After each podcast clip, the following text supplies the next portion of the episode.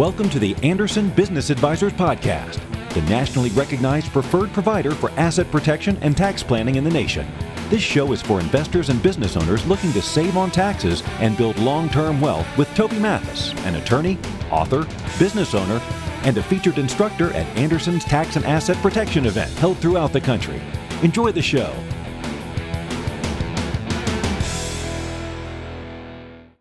Right, everybody. Welcome to Tax Tuesday. We'll give you a second to come on in. And uh, if you're looking for Tax Tuesday, you're in the right place. We were going to do it Tax Monday, but then we said, no, we're going to just do them on Tuesdays. Let's see, my bar disappeared. You like that? Yeah. I love Zoom. All right. So if you're looking for Tax Tuesday, you're in the right spot. Let me know where you're from right now, and I'll introduce who we are and all that good stuff. But I, I want to figure out where everybody is in the country as I can't see anything else. There's Mobile, Alabama. You know, my dad is from Mobile. Hey there, just showed Roll up. Tide. Stuff. Roll Tide. My dad actually went to Auburn, so it's War Eagle. Oh. Uh, Tampa, Florida, San Diego, Godfrey. There's somebody from Canada, Maryland, Seattle, Phoenix, Detroit, Salem, Delaware, San Diego. Yeah, We got a lot of folks on. Don't get nervous. All right. Well, if you're looking for Roger Paris, Tacoma, Washington. Oh my gosh, we have an office up there on Broadway. David the, in North Carolina, Las Vegas. That's where we're Yeah. sitting today. Maine, etc. So uh, my name is Toby Mathis, and I'm joined by Um, Ian Hannison. and Ian is filling in for Jeff. Who somebody says Jeff looks great today. You grew all your hair back, Jeff. Yeah, I'm starting to lose some though. uh, Jeff got married and he's, he's out on a cruise ship somewhere. So uh, he's having some fun. He looked good. Come on. He look good. Jeff's, uh, we miss him. Oh, there we go. We got some Hawaii in the house, some San Antonio. Yeah, a lot of people thinking that you look good. So uh, Ian's one of our CPAs. What, what's your exact title? Tax manager or something like that. I don't know. He's the Jeff tax changes it all the time. That's So. right there. Somebody says I'm getting an echo. It's because Ian and I sound exactly alike. No, uh, you better check your your audio. All right, yeah. So uh, Jeff or Ian is the tax man. I'm going to say Jeff hundred times today. Ian's the tax manager here out of our Las Vegas office and does absolutely does a great job. Uh, so we're coming in. Somebody says casual Tuesdays. Uh, it- we have collars on. That's pretty good. All right, Tax Tuesday rules. Ask live uh, Q and A. You can go right into the chat and make a comment, or you can ask a question under the question and answer. And we have a whole bunch of folks here to help you. We have Dana, we have uh, Elliot, we have gosh, how many people were on? We had Troy, we had Christos, or did we have Christos? I think he was. Dutch is on there. Pile's on there. There's Dutch. See, they're, they're they're waiting for you to crash and burn. So they're all watching Ian to see whether he he goofs up on something so that they make fun of him. Trisha, there's Patty, we got Matthew. My God, I've never seen this many. And Dana, like we have a we have a team on to help you. If you have a question today, this is a good day to ask it because apparently a big chunk of the tax departments come on to watch Ian. If you have questions throughout the week, by all means ask it by emailing us at tax tuesday at anderson advisors and if you ha- need a very detailed response to your specific issue sometimes we ask that you please become a client first otherwise we just ask answer general questions no problem we don't play around here with that we just give free we dispense free tax information so that uh, we can help people we always say we're fast fun and educational We want to give back and help educate because we know how annoying taxes can be questions today We'll just read through them, what we're going to be answering. How can I eliminate paying capital gains? I recently sold my rental property because I needed the cash to pay off a divorce settlement. What are my options? What is the best way to ensure I receive the necessary tax deductions, mortgage interest, property taxes, 121 exclusions, not a deduction, uh, et cetera, if I purchase a house as an owner occupant with direct financing from the seller? Should I use a third party company that prepares my monthly bill statements? Which is better, 1031 exchange with limited time and capital availability, or paying capital gains with unlimited time available and no restrictions on capital? Good one. After receiving a sizable amount of money, how soon after do taxes need to be paid? That's actually a really good question. We never get to see. Uh, if I register my vehicle under my company name, is this tax deductible?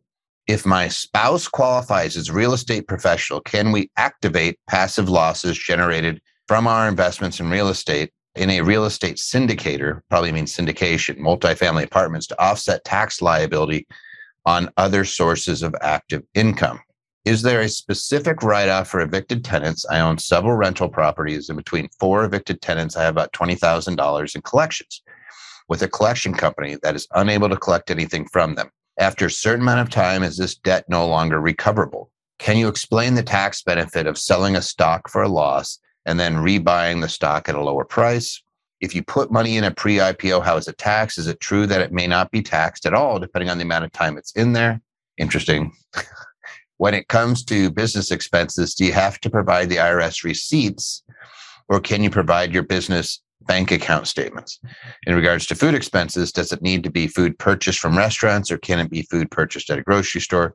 When it comes to these write offs, does the IRS differentiate between the two? So uh, we got some good questions, really good questions. If somebody should, should the first question involve divorce if Jeff is on a honeymoon? John, that's not very nice, but yeah, we take them all. John's in trouble. All right. So, Ian, Mhm. how can I eliminate paying capital gains? I recently sold my rental property because I needed to cash to pay off a divorce settlement. What are my options? Well, if you would have asked me uh, before you sold it, I would have told you one op- option would be the uh, 1031 exchange. However, that needs to be done before you uh, sell the first property. Um, so that's off the table. Other one you could look at is doing a qualified opportunity zone that will defer the taxes up to 10 years ish. No, actually, uh, the qualified opportunity zone is recognized in it's, it's as though you sold the property on 12 31 2026 so you'd have to pay tax on it for 2020 in the- 2027 Yeah. Yes, this one. Okay. so the other one is yeah the 10 year is the increase in value on the actual opportunity zone fund you wouldn't have to pay tax. I mean, yeah it's a deferral. This one I always I always find it's interesting. When you see capital gains you can offset your capital gains with capital losses. That's number one. So you look around and see do I have any capital loss carry forward? People have them on their returns. You don't remember losing all the money. So let's say that you have a situation where in 1999 you just crashed and burned and you're still carrying forward all those capital losses. Look for those please. Like they're probably sitting in there one or the other crashes you sold in 2008 when it was 38% down and you freaked out and you sold all your stock and then you forgot that you couldn't write it off it might just be out there uh, the other thing is like i wish we could have talked to you before you sold because i would have said borrow against it you don't have to pay tax when you borrow take a loan out on something but in this situation, I think you're absolutely right. In order to avoid the capital gains, there's a way to defer it. You're not going to eliminate it, but you can defer it. Otherwise, it's going to involve other capital assets. You're going to have to harvest loss. Or if you're a real estate professional, you could accelerate some depreciation perhaps on another property and offset it because it's going to be ordinary loss. Kind of sucks to use against capital gains. It would probably mm-hmm. offset. Would it offset your ordinary income first if I did that? I think I get to choose, right? Yeah, well, the calculation is going to take the ordinary income first before it does the capital gain. So, Yeah. So basically, we could just look at your total tax bill and say, hey, capital gains aren't bad. Like you might be getting taxed at 20%. Maybe, well, if you're 20%, you're 23.8. Yeah, the net investment income tax. But maybe we look and we say, how do we offset some of your taxes as opposed to the capital gains? How do I eliminate paying taxes on that gain? Might be a better way to put it. And say, hey, maybe we look at other assets you have and accelerate the depreciation on it. Right. And you're most likely going to be in the 15% bracket in this situation. I'm guessing you've had the rental for longer than a year. So it's probably going to have you around the 24% bracket. And then Mhm. if you do bump up to the 20% long term, you're probably going to be around the 35% bracket. So either way, you'd probably be looking more at getting your ordinary income down as opposed to your capital income. Yep. Yeah. So what Ian said in English is you get bigger deduction. I'm just teasing you. Somebody says, Hey, don't you only have 180 days to get into a qualified opportunity zone? No, you have 180 days from either the capital, the sale, or January 1st if it's a 1231 elect, uh, property, right? So if, if we have a sale of a real estate, wouldn't we be looking at potentially January 1st? Yeah, and the reason they do that is most of the opportunity zones are going to be through partnerships. So you're waiting on your K ones. Um, so they're looking to give people the most time possible to figure out what the gain is. Yeah, and then it is two parts. You have the qualified opportunity zone fund, which you have to put the money into. The fund has to invest that in qualified opportunity zone property.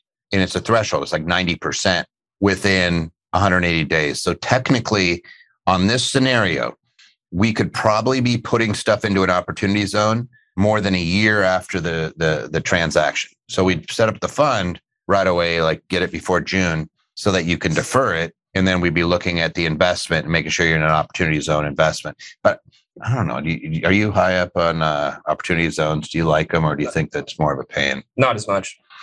Yeah, we, 1031 would have been a better option.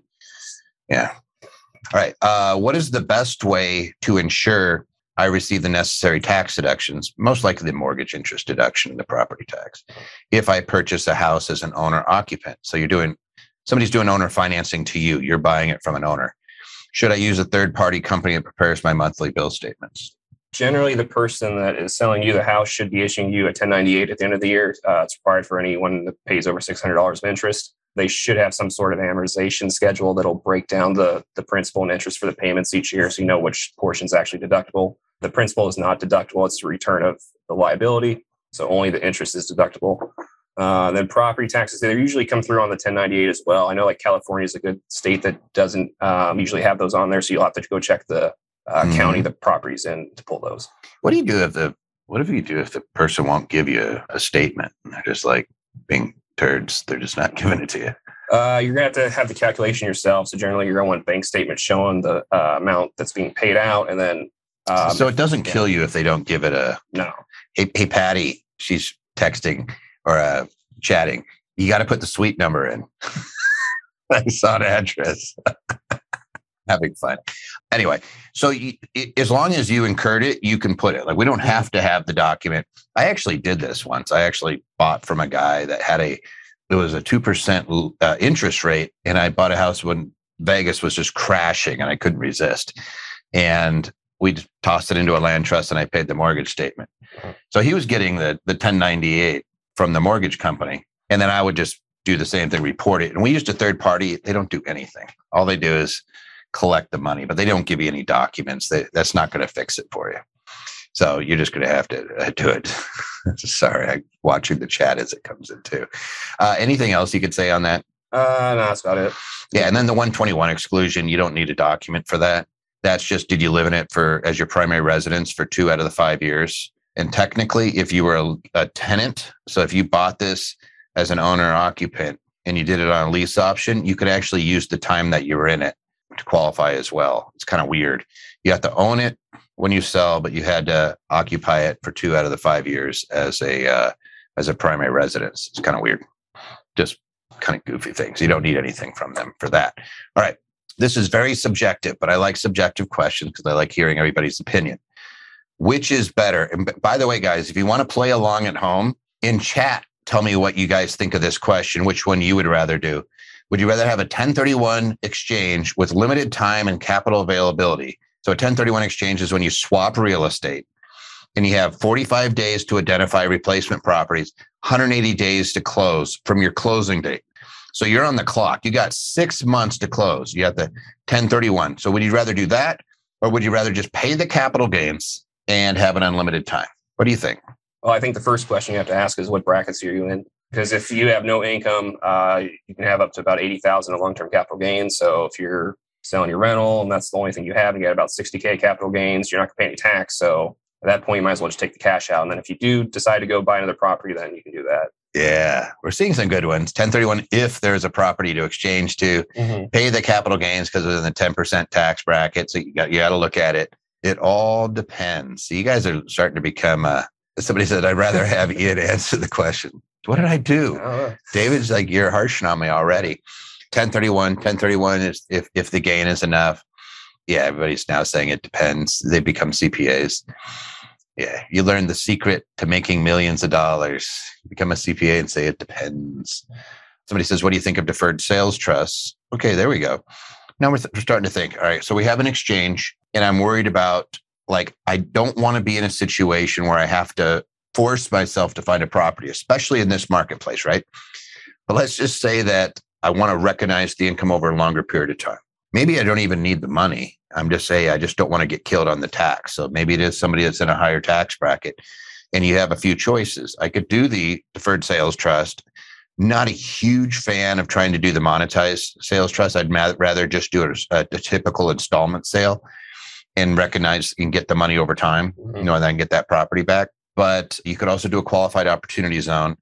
You could also look and see if you have other capital losses to offset maybe you're a real estate professional and we have the ability to accelerate a bunch of depreciation that's going to cause us to go even negative as far as income so that we can offset that way. It's interesting also that like on recapture, it's not just capital gains, the recaptures at your rate too, capped at 25%. So we have to look at all that. Or, hey, I just want the cash. Mm-hmm. I just want the cash. And I'm going to say what I said earlier, which is if you just want the cash, you, you should consider borrowing against it at these really ridiculously low interest rates and keeping the property because the appreciation on real estate's it's been like 20% yeah. on residential and in a lot of places it's higher. So that way you don't lose the appreciation and you're paying pretty low. Somebody says between a 1031 and and taking capital gains, I choose the latter because I always make sure my taxable income is below below 80,000. Okay. So there you go. What about if you use the capital gain to pay off debt? Well, if you have debt, obviously, I mean, you could always borrow cheap money. So let's say I have real estate. I, you've been working with clients. Have mm-hmm. you seen anybody about what interest rate do they pay if they're getting lines of credit against their properties? Uh, I'm not sure about the lines of credit, but most people have been refinancing for the 15 years have been in about 2%, and then uh, 30 have been about 3%. I think pretty much every client I've seen that's had multiple rentals is at least refinance one property in 2020. So. Yeah. So let's think about this. So you you pull money out at two percent, pay off your debt that way, keep the property. So Maria, you're talking about using the capital gain. The capital, like when I sell a property, here's the deal. I'm losing about eight percent of it because of closing costs and, and, and fees. Typical. I know some of you guys are going to you know sell it yourself, but you don't get that back. That's off of your principal, and you're paying the capital gains. When you add those two things up, it could be a pretty sizable, it could be 30%. And so now I'm living off of the 70% that's left. That's what I'm going to have to grow. And it takes really big growth to make up that 30% chunk that we lost. So again, I, I like borrowing because the transaction cost might be 1%. I have a really low interest rate. That asset's continuing to appreciate historically greater than 4%. Like if we go back and look at real estate over time, it's more than 4% it recently it's been double digits. S&P same thing historically it's like 11% since the 50s it's over 7 and in the last 10 years it's 13%. So you're you're better off in my mind keeping the asset and borrowing against it and avoiding the tax. If you have to sell it, like, hey, I really want to sell it and go get something else, and you have something else that you're targeting, then I can see 1031. But I've seen so many people uh, kind of hosed on transactions because somebody drags them close to that deadline and then starts demanding terms because they know you have a taxable inclusion if you don't get closed. So uh, it could be interesting. And somebody says, Charlotte, assuming capital gain is significant. Yeah, you have to look and do your calculations. So you get your little pencil out, talk to guys like Ian. You say, Ian, what's it going to be? And one thing on the 1031s to make sure you're looking at um, the cash you're going to get out and what you're going to put back in. And then same thing with the, the loans how much you're going to pay off, how much you're going to acquire, because that's going to be part of your calculation yep. uh, to determine if you get boot or not out of this. Yep. So, oh, boot. Now yeah, we're boot, talking yeah. about yeah. So if, yeah, so if, if you pay off debt and you take the cash, that's taxable too. Yeah. Long story short, before you do a 1031, make sure you talk to your tax people. Mm-hmm. Can you guys run scenarios? Yes, we can. So then now we're not guessing. There's no more. It depends. You got to go and say mm, that one. All right. We like our accountants. After receiving a sizable amount of money, how soon after do taxes need to be paid? Okay. So we were just actually talking about this before we came in.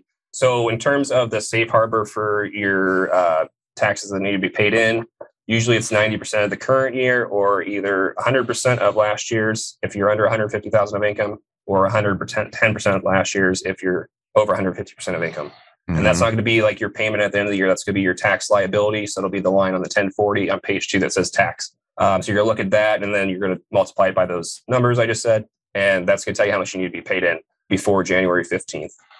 So this, there's only one thing I would say is is whenever I see after receiving a sizable amount of money, I'd say, what's the source? What kind of money is it?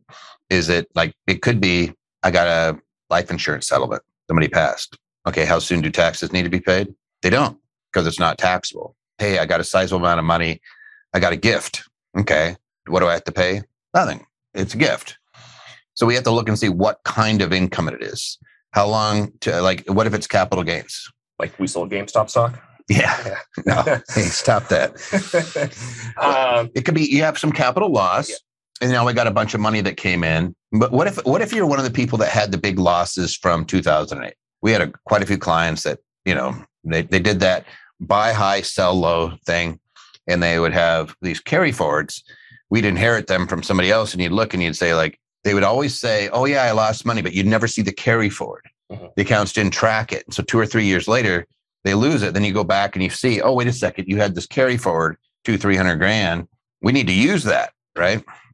yeah, so you'll want to look at all those. And then um, for the estimates, there's two ways you can do it. Either you split it up between the four quarters, so it's going to be due April, June, September, and January 15th. Mhm. Or your other option is you can annualize the income. So that a good instance of that would be, let's say you had a massive capital gain in the fourth quarter. So instead of paying, you know, quarters one, two, and three, when you don't have the cash to pay it, you can make an election on the tax form to spread that income to the fourth quarter and pay the estimates for January 15th as opposed Yeah, to the other three. And what he is talking about is when is the tax due?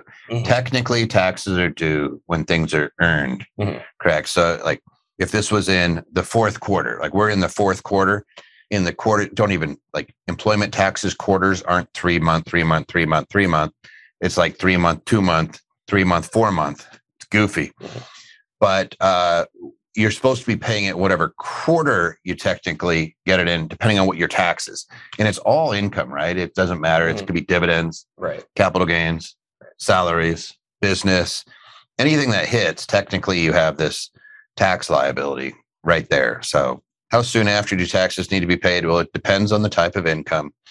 It depends on how much you've already paid. It depends on if you have losses. It depends on a lot of different factors, whether it qualifies to do a qualified opportunity zone, whether it's whether the source of the income is even taxable.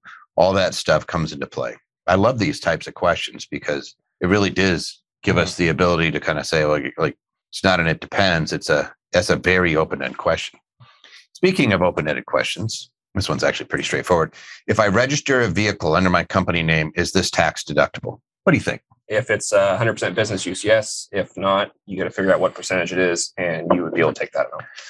yeah so the the the fact like how important is it company name versus you own it So yeah, generally you don't want to put a vehicle in your company's name if it's not going to be solely used for business. If it's going to be like a personal vehicle you have, they'll say like you do real estate on the side and you're taking clients out to view houses. Generally, you're going to want to take a mileage log, and then you'll either take the mileage expense, whichever the rate is for each year. It's generally around 55 cents or so per mile, or you could uh, take your total mileage for the year. Well, first divide the business mileage by the total mileage, and then you can Mhm. multiply it by your actual expenses and figure out which one's better. Yeah. Now, uh, so let's just say it's Joe Schmo, ABC company. They have a little S corp, and they're going to use it 50-50. Maybe they're doing. Let's say they're a realtor. Would you buy it in the company? I would not. And then you got to worry about commercial insurance, getting the loan under the company's name. You just hit one of the big ones. It may Yeah. be more expensive once you toss it in the company. It's no longer a personal use vehicle. They expect you to be allowing employees and other things to use it, and it's kind of like a rental car. They kind of know Mhm. how people are going to treat that car. The insurance companies probably have stats on everything, but it's more expensive. If you do get into an accident, guess who gets sued? The company. There's huge cases where somebody was driving a company vehicle personally, and the company still gets sued. Like it was a somebody in the family and driving down and, and you know and harms somebody significantly. The company gets wrapped in. It's almost always better just to own that thing individually. Now, if you own it, and let's say I'm the company, can I reimburse you for the depreciation and things like that on that property? Yeah, It- if you take the actual expenses, yeah. If I do the actual expenses, actual expenses, we have to calculate oil changes, gas, maintenance. I don't just repairs, get a, insurance, etc. And the uh, the mileage expense that the IRS comes up with actually has a depreciation component in it. So they look at the average cost of vehicles plus all that. So there is actually a portion that's for depreciation in there. Yeah. So I, I like to say somebody says lease it back to the company. Maria, not so much, just because there's there's two sides. And I don't mean to just disagree with you, but if I lease it, now I have a taxable event coming to me. And then I'm playing, all right, is it the company provided me a lease vehicle? Now I have lease inclusion in my income. So, for example, if I lease a vehicle for $1,000 a month as a company and then I give it to Ian to drive around personally, he now has income of wages of $1,000 a month, subject to withholding, income tax, old age disability survivors, Medicare. We don't like that. Like that's the part that accountants sometimes screw up where they don't realize that if I'm if I have a vehicle and it's 75% personal, 25% business and the business is paying for everything and it writes it off, I now get 75% of the lease value. The IRS publishes a chart, says here's the lease value of your vehicle and uh, I'm going to have a taxable event. It's kind of like if I went to an employee and said, "Hey, you're the greatest employee ever. Here's a new Corvette."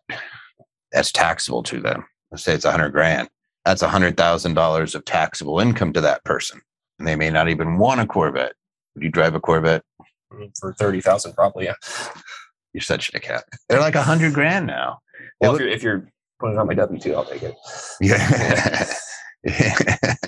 but would you buy yourself a oh, no. How many guys out there have been like liking the Corvette?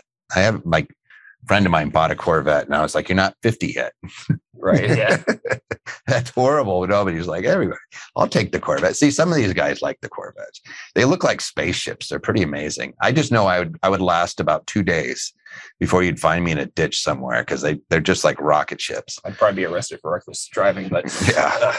yeah, you got to be careful with those. They're like they're beautiful. They are beautiful in somebody else's garage. So I go, that's a really great car you got there. You want to drive it? No, the voice has one. Who's the voice? Oh no, Patty. I know who you're talking about. All right. If my spouse qualifies as a real estate professional, can we activate passive losses generated from our investments in a real estate syndication, multifamily, to offset tax liability on other sources of active income. What say you?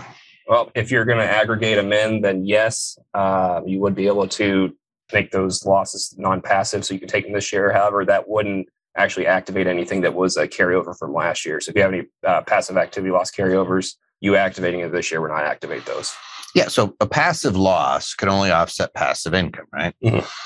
So when you're a real estate professional, it doesn't change the nature of the income. It just says it's an exception to the passive activity loss rules.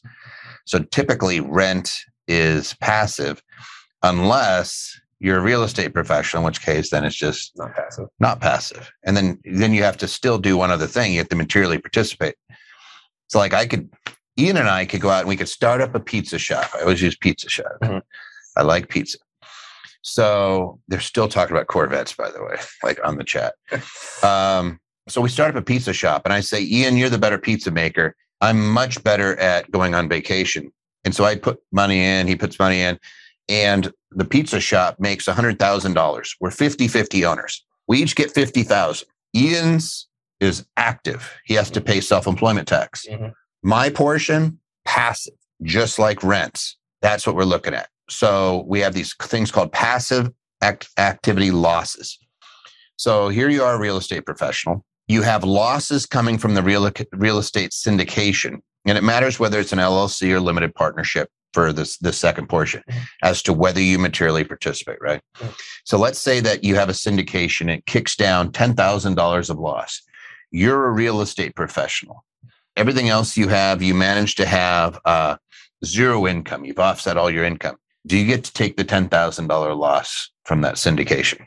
Give you an NOL, but yeah. Yeah. But you would get the loss. Mm-hmm. Yeah. He's saying it, net operating loss. But yeah, absolutely. So being the real estate professional just means your real estate activities are no longer passive. They're no longer subject to the passive activity loss rules. It's so long as we have to do one other thing. We have to elect to aggregate all of our mm-hmm. activities, right? Group all of them. So what that's called? Yep. All right. Let's go to the next one. is there a specific write off for tenants? I own several rental properties between four evicted tenants. I have about $20,000 in collections with the collections company that is unable to collect anything from them. After a certain amount of time, is this debt no longer recoverable? Okay, so from the tax standpoint, you're most likely going to be on cash basis. So in terms of getting a deduction for what you didn't collect, you're not going to be able to receive that. The only way you would be able to is if you're on accrual basis, which essentially you would be recognizing income as it should be earned, not as you receive it. So if that's the case and they determine this is uncollectible, then you'd be able to write that off as a deduction. Nobody knows what cash and accrual means. So cash is, cash accounting is I get cash, I pick it up as income. Accrual is I do the work, but I don't get the cash. I'm going to pick it up as income anyway. Yep. So if I do work for Ian, and let's say that I invoice him two thousand dollars under cash, I haven't received any income. There's nothing under accrual. I have to pick up the two thousand dollars because I invoiced him two thousand. In rental, do you have anybody that does accrual in rental? I don't think so. And if they do, I usually tell them to stop and for this very reason, Right. because you're owed twenty grand. You never recognized it as income, therefore you get no deduction. It's going to be a big zero. If you were accrual, you would have recognized twenty thousand dollars. Now I can't collect it. I get a twenty thousand dollar deduction. I'm at zero. If I loan money to Ian, I'm part of my business, and I loan him twenty thousand dollars. I didn't get a deduction. I had to pay tax on the twenty when I made it. Now I invest it. He doesn't pay me back. I have to show that I've exhausted my abilities to collect it. So usually it means suing him, trying to go to court, trying to go to collections. It's all you got to do. Then I would get to write it off, but I have to be in that business. So it gets a little tough. So the answer to this question, then you'd say, sorry, but you're not going to get it. yeah, you won't get anything for it, but also you didn't pick it up as income. 99.99% of individuals are going to be on cash basis. All right. I'm going to go back to this previous question.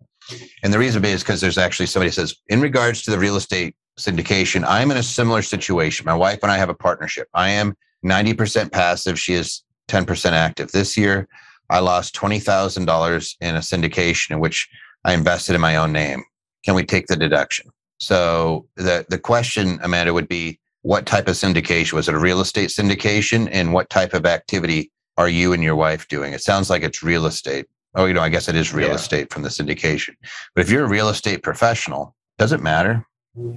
She, oh, yes, she is. So if, if one of you is an REP, uh, real estate professional, then you both are. Yep. So you So can combine them together. So your real estate activities are no longer passive.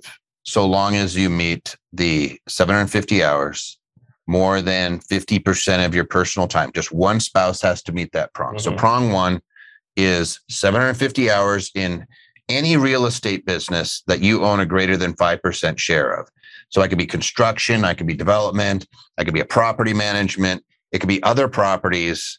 And yes, real estate. She is a real estate professional. I am not. That is fine. So what he's saying is it came down to my name. So it doesn't matter. You are automatically a real estate professional if you qualify. One spouse is a real estate professional, and together, together, all of you, both of you, all of you, both of you, materially participate on your group real estate activities. You have to make an aggregation election. So you have to treat all of your real estate activities, including that syndication, as one big real estate activity. Now you don't have to worry about passive losses. See, now we have happy people. All right. So we already talked about the tenants. The one thing I'd say on the tenants, by the way, is if you were owed back rent, I don't know if you can get it now, but when they're in there, we were pretty successful at getting the government money for paying for back rents. The hardest thing was getting the tenants to sign things or come to the door half the Yeah. time. Sometimes they, they think you're about to toss them out and you're like, no, no, no. I want to help you get the funds. I want to help me help you, right? I don't want to throw you out.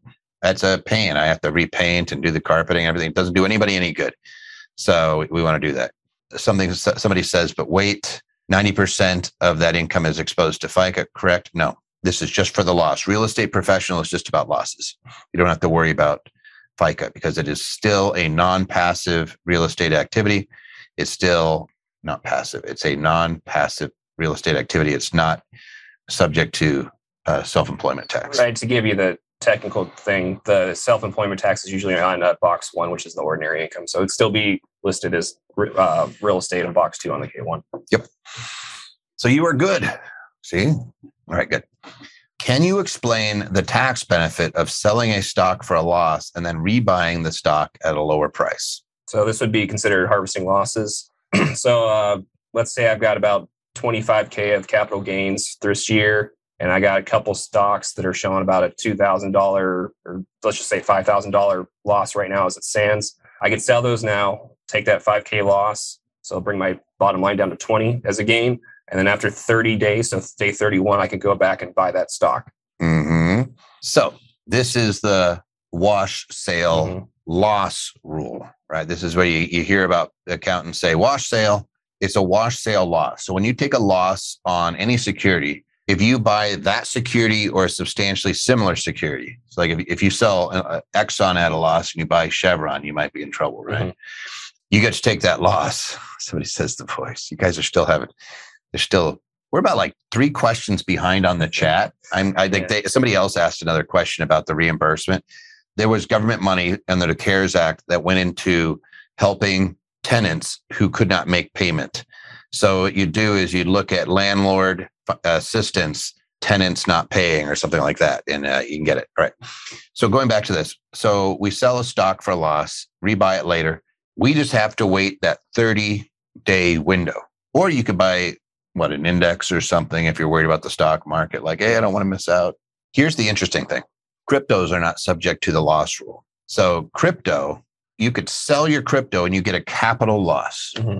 and offset capital gains. So if, and vice versa if you have if you've made money in crypto you may want to sell it and buy it right back because there's no wash sale gain rule. So if i have a stock sell it at a loss wait 31 days buy it back I could actually use that loss against my other stock, mm-hmm. against sale of property, sale of crypto, any capital asset, right? I could use that. Yep. And Jennifer, it's 30 calendar days. Yeah. Yep.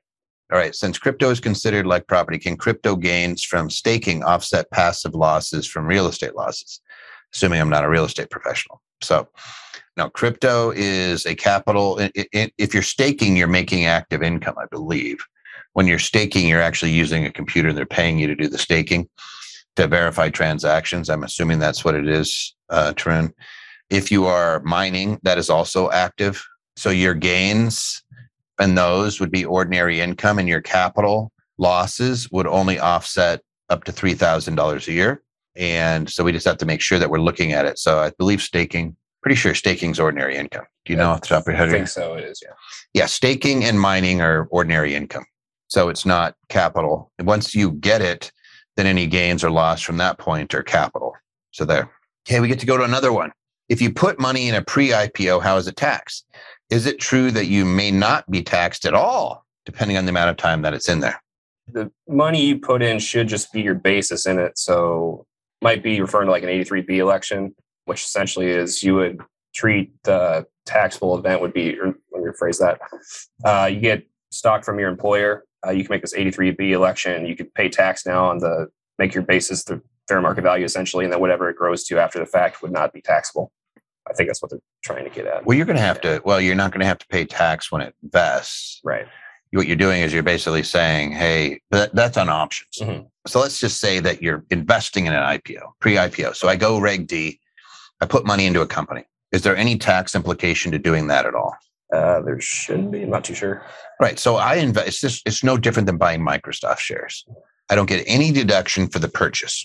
Now I sit there and it grows to be worth ten million dollars, or your Elon Musk twenty billion dollars, thirty. What do you? He's worth two hundred billion or some ridiculous amount now, right?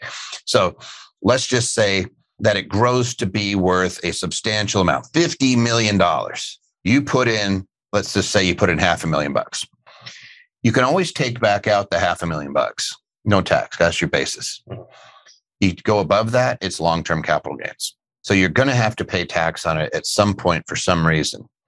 There's very few little exceptions, and the exceptions could be if you are in a qualified opportunity zone and you use deferred money and you hold it for longer than 10 years, and more than 50% of the employees are in that opportunity zone and it goes public, then technically you could avoid tax on that up until what year? 2025 like you could reset the basis 2045 yeah 2045 so there's one way to do it if it's in a retirement plan like a Roth, you would never pay tax on it. trying to think of anything else that that could possibly be there. There are some small business stock which that wouldn't work because it's if you're taking it as an IPO. So I don't see another way to do it. Are you sure about staking versus being active income? I am not using my computer for that. Unlike mining, it is staked, meaning deposited on a server in a website run by a third party. I'd have to look at that. So, uh, you know what, Tarun, if you would be so kind as to email in your question at tax tuesday at andersonadvisors.com, Patty will get you that. And uh, and I'll, I'll I'll dig into it a little bit because crypto has been kind of the wild wild west for taxes for a little bit, and I'll make sure I'll make sure that I can get your question answered. All right. Anyway, so we put money into a stock. Anytime we buy a capital asset, we're not writing off. We're just buying it unless there's a depreciation schedule tied to it somebody says I'd be, what we'll do is we'll, we'll try to take that. And i might use that as one of the questions at the next tax Tuesday. So uh, the crypto stuff always gets some, gets some chattering. All right. Next one. When it comes to business expenses, do you have to provide the IRS receipts or can you provide your business bank account statements? In regards to food expenses, does it need to be food purchased from restaurants or can be can it be food purchased at the grocery store? When it comes to these write-offs, does the IRS differentiate between the two? All right. Well, first things first, you actually have to get examined before you're going to need to provide it to them. So there's that. But they're going to want the receipts on the bank account because the bank account's not going to tell them what you actually spent at the vendor. It's just going to show you the amount. So you would need the receipt to show what you actually bought. Okay. So unless it's if it's food, what, right. You know, unless it's under seventy five bucks, you don't need anything for seventy five bucks, right? Right. It's just if it's meals and entertainment, no entertainment. If it's meals, number one, hundred percent deduction this year if you go to a restaurant. So you'd need to show that it's a restaurant. So you mm-hmm. need the receipt for that, right? If it's other things and you're buying food for the office, et cetera, it might be 50% deduction, right? It's like we buy stuff at mm-hmm. Costco all the time, right? We get 50% deduction, even if it's for the convenience of the employees. So you'd want to be able to do that. But under no circumstances, when you do your taxes, do you need to give the receipt with your return? You're holding these things and keeping them. When do you have to show the IRS a receipt? when you get uh, examined under audit, essentially. So, how many people are getting audited right now? Pretty much none. That's like what do we have last year? Less than ten, something like that. Yeah, just just be smart. That's really the big thing. Yeah. So you don't have to. Don't freak out. I actually did this when I first got into business at a little paint company, and I sent them all my receipts. I was like paranoid is they're going to come lock me up. My dad had me so freaked out about the IRS. I was like, waiting for him to show up at the in my bedroom like son you didn't i would i sent him all my receipts because i was an idiot so he saw the republicans get out of it only for starting up a charity now that stopped years ago lois lerner she's not in there anymore is she how many are going to be audited the irs just dedicated 80 million to auditing uh, it's almost like you know who gets audited and i can back this up with the irs data book if you make less than $25000 there's a good chance you're going to get audited. If you take the earned income tax credit, there's a good chance you're going to get audited.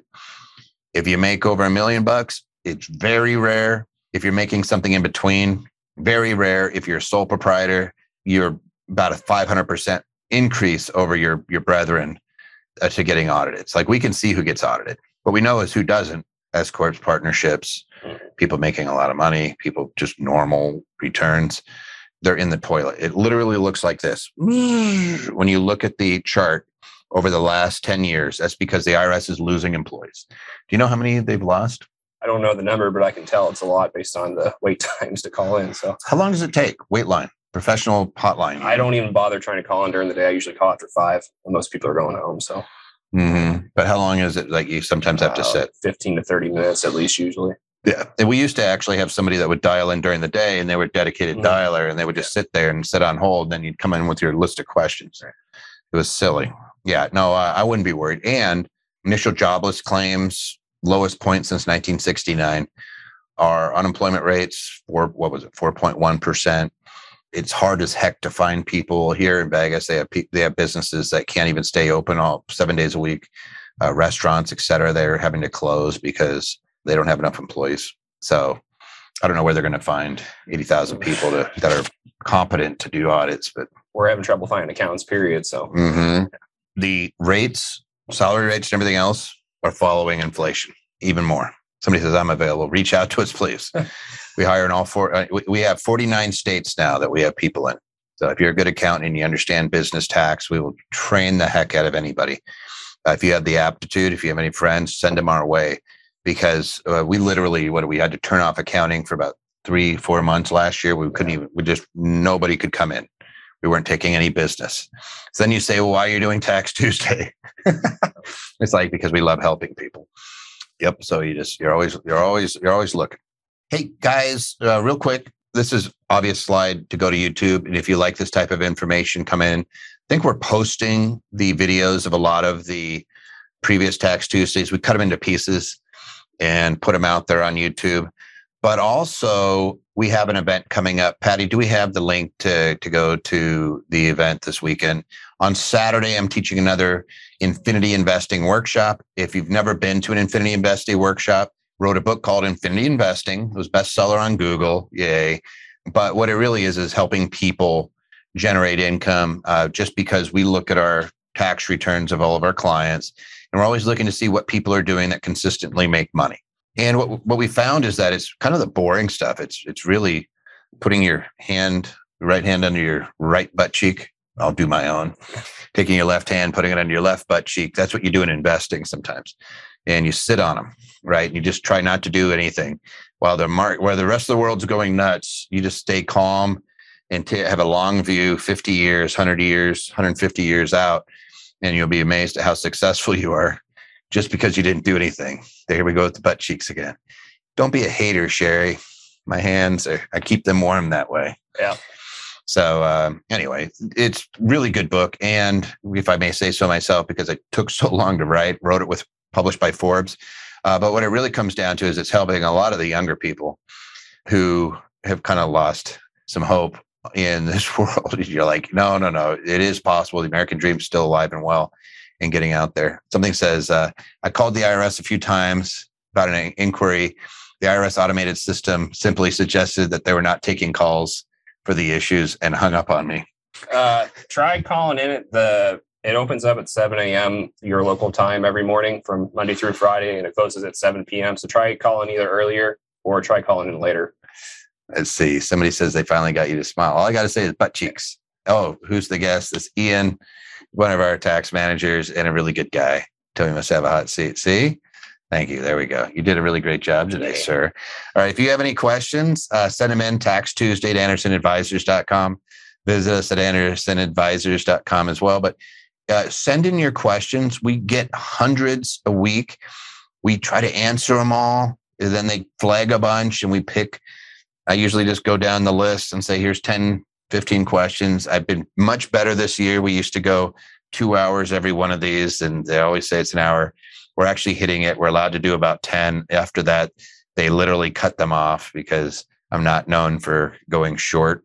If you have any other questions, we've they answered. Get this. Do you see that? 140 questions.